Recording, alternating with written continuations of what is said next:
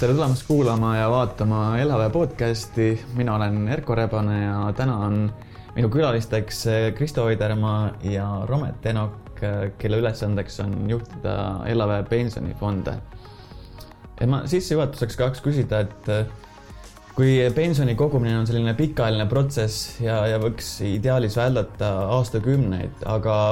rebiks välja ühe segmendi sealt ja vaataks tagasi aastale kaks tuhat kaheksateist, et kuidas see Äh, aasta LHV pensionifondide jaoks äh, möödus? Äh, kaks tuhat kaheksateist aasta oli suht raske aasta kõikidele pensionifondidele, et, et meil läks natukene paremini just tänu sellele, et, et meil on väiksemad riskid aktsiaturgudega seoses. et kui, kui nüüd aastale tagasi vaadata, et siis võib tinglikult jagada kaheks, et esimene poolaasta algas suurepäraselt finantsturgudele ütleme, globaalne kasv, majanduskasv just Aasias, Euroopas, USA-s oli väga tugev. Äh, investorid olid väga positiivselt meelestatud ja siin enamus äh, USA juhtivaktsiaid äh, seal paari kuuga peaaegu kahekordistusid. nüüd teine poolaasta oli oluliselt keerulisem, hakkasid esimesed mõrad tekkima finantsturgudel. kasvukõver tuli oluliselt alla mõned poliitilised sündmused mõjutasid seda, näiteks kaubandussõda, sõda äh, USA ja Hiina vahel. Äh, poliitilised probleemid Euroopas, siin Itaalias, Prantsusmaal, Brexit, äh, arenevatel turgudel majanduslangus tekkis ja nii edasi ja see kõik hakkas mõjutama investorite enesekindlust olulisel määral. ja kui sinna juurde lisada veel uus USA keskpanga intressi tõstmine, siis selle tulemuseks oligi mingil hetkel, et investorite kindlus sai otsa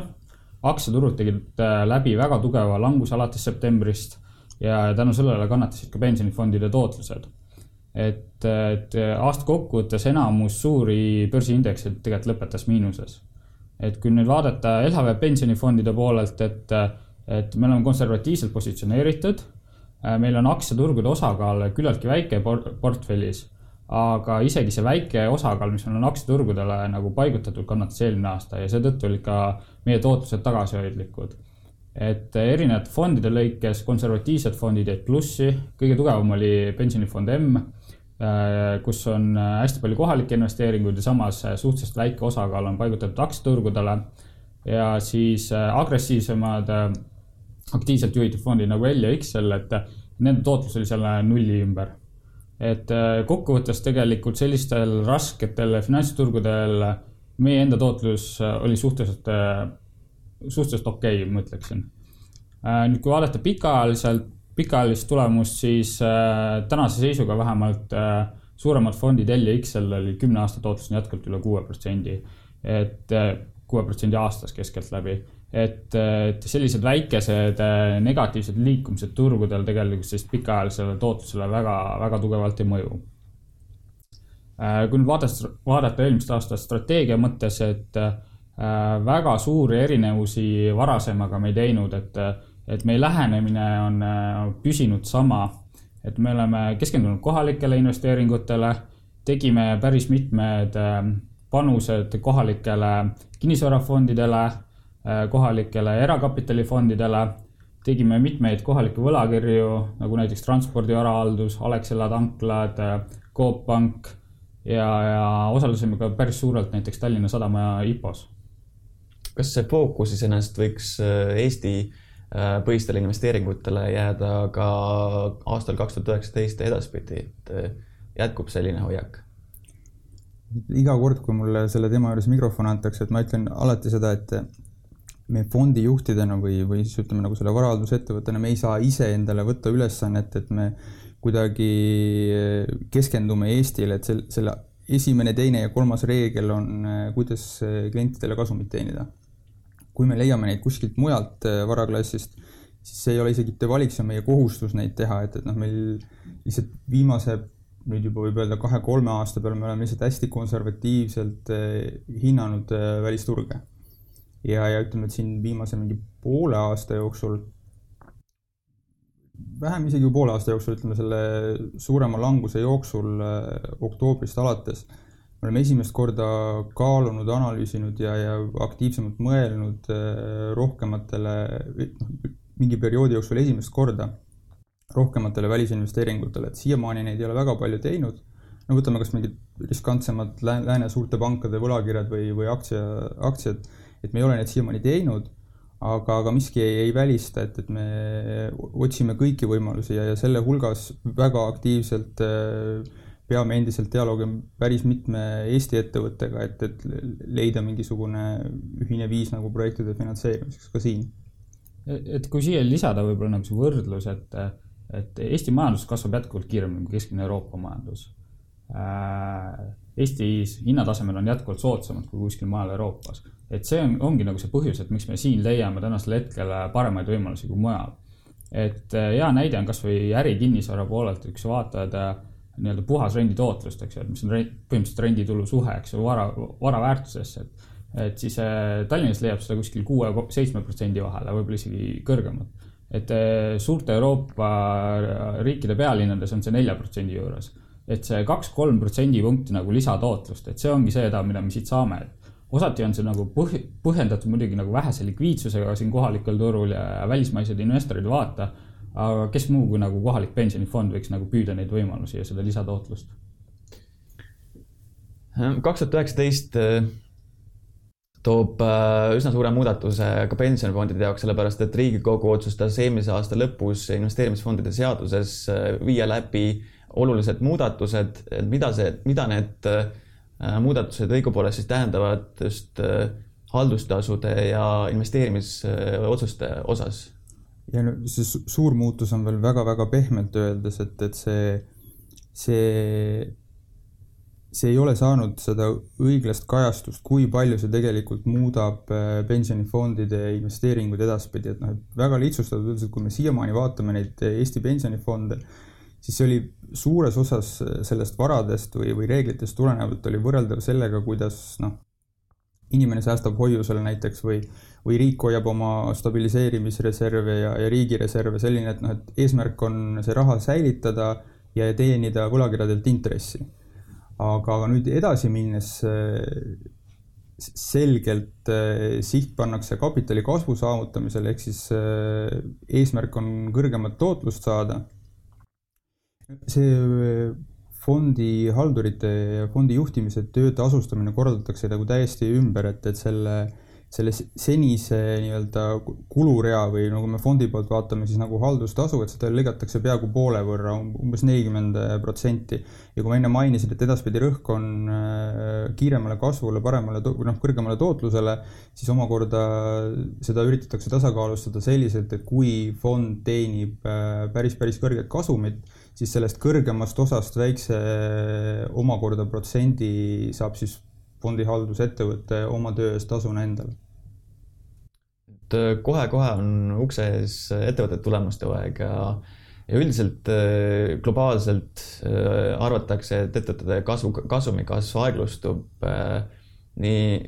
eelmise aasta neljandas kvartalis ja tõenäoliselt need trendid jätkuvad ka kahe tuhande üheksateistkümnendal aastal, et, et kuidas, kuidas sa, Kristo, leiad ja millised on sinu ootused just Tallinna börsi ettevõtete osas? no Tallinna börsiettevõtted on äh, suhteliselt äh, niisuguse stabiilse ärimudeliga ettevõtted ja ükski küpses äh, eas, et, et seal äh, suurt kasvu ei oota mitte ühegi ettevõtte puhul, et, et see pigem niisugune lühike kasv ja, ja kui vaadata nagu niisugust tootlusperspektiivi, et siis enamus tootlusest seal kindlasti tuleb hoopis nagu dividendi tootlusest. et enamus ettevõtted on äh, suhteliselt suured dividendimaksjad. Et, et seetõttu nagu me väga suuri üllatusi ei oota, et, et küll seal Tallinna börs liigub kaasa muude globaalsete turgudega edasi-tagasi, et, et selle võrra, kuidas nagu teistel finantsturgudel liikumised on. aga võib-olla Tallinna börsi üks iseloomustav asi on kindlasti see, et, et, et, et Tallinna börs on muutumas aina enam nagu jaeinvestori börsiks, et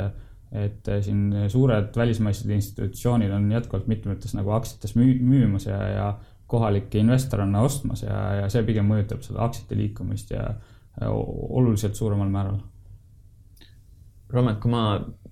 täna üritaks või, või tahaks, tahaks vahendada oma portfellis aktsiate osakaalu äh, ja aktsiate riski ja suurendada võlakirjasid, et, kas ma võiksin nagu niisama lihtsalt pea ees võlakirjaturgudele hüpata ja eeldada kohe, et sellega mu riskid portfellis vähenevad või, või millega ma peaksin, milliste võimaluste ja riskidega ma peaksin praegusel ajal võlakirjaturgudele sisenedes arvestama? no kaks asja, esiteks on see, et eh, nii-öelda selle klassikalise vana teooria järgi, mis räägiti, et riskivaba intress, et noh, need on endiselt äh, üle mõistuse madalal ja selgelt nagu kunstlikud ja noh, nüüdseks keegi isegi keskpankadest ei tee ka nägu, et et, et see ei ole kunstlik, et noh, selle tõttu selle jätaks nagu kohe kõrvale, et see on omamoodi täiesti eraldi riskiga ja võib-olla kõige kõrgema riskiga üldse. aga, aga mis vähem nagu tähelepanu saab, on, on selle selle viimase kümne aasta tulemused, kui sul oli peaaegu kümme aastat väga madalat eh, intressimäära ja, ja väga head majanduskasvu, siis mis on juhtunud, on see ja noh, omakorda veel sinna kõrvale see, et, et eh, pankadele pandi nii palju nagu uusi regulatsioone peale, et nad lihtsalt ei saanud nagu laenu anda. ja mis sul on juhtunud, on see, et, et sul on niisugune ütleme, meie mõistes nagu suurtest tugevatest ettevõtetest, samas maailma plaanis, pannes nad nagu ettevõtted nimekirjas, ütleme niisugust keskmistest ettevõtetest, tekkinud väga-väga-väga suur äh, võlakirjaturu segment, mis pole ühtegi kriisi näinud. seal on terve hunnik projekte ja ettevõtteid ja võlakirju, mis ei oleks tohtinud kunagi seda raha saada või nad ei oleks tohtinud nii palju saada. et me ise näeme, et sealt võiks äh, selles mõttes, et kui me nüüd nagu risk ja võimalus nagu kokku panna, et me et äh, ise arvame, et sealt võib see kõige parem võimalus tulla, et kui sealt esimesed kaotused investoritele kätte tuleb ja siis hakatakse seda riski õiglaselt hinnastama, siis pärast seda oodatavat nagu korrektsiooni võiks see olla üks kõige huvitavamaid kohti üldse.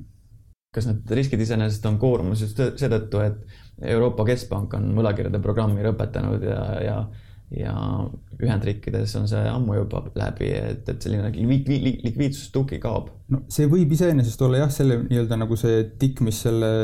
tule nagu süütab, aga sama hästi see võib olla lihtsalt mingisugune üksik ettevõte sealtsamast grupist nendest ettevõtetest, kellel ei ole pikka ajalugu investoritega suhtlemisel aga kellel tulevad oodat-, ootamatult nagu väga halvad tulemused või veel hullem, kui sealt selgub, et noh, et ongi nagu mingi tehing täiesti valesti läinud, mingi suur üleostmine, mis on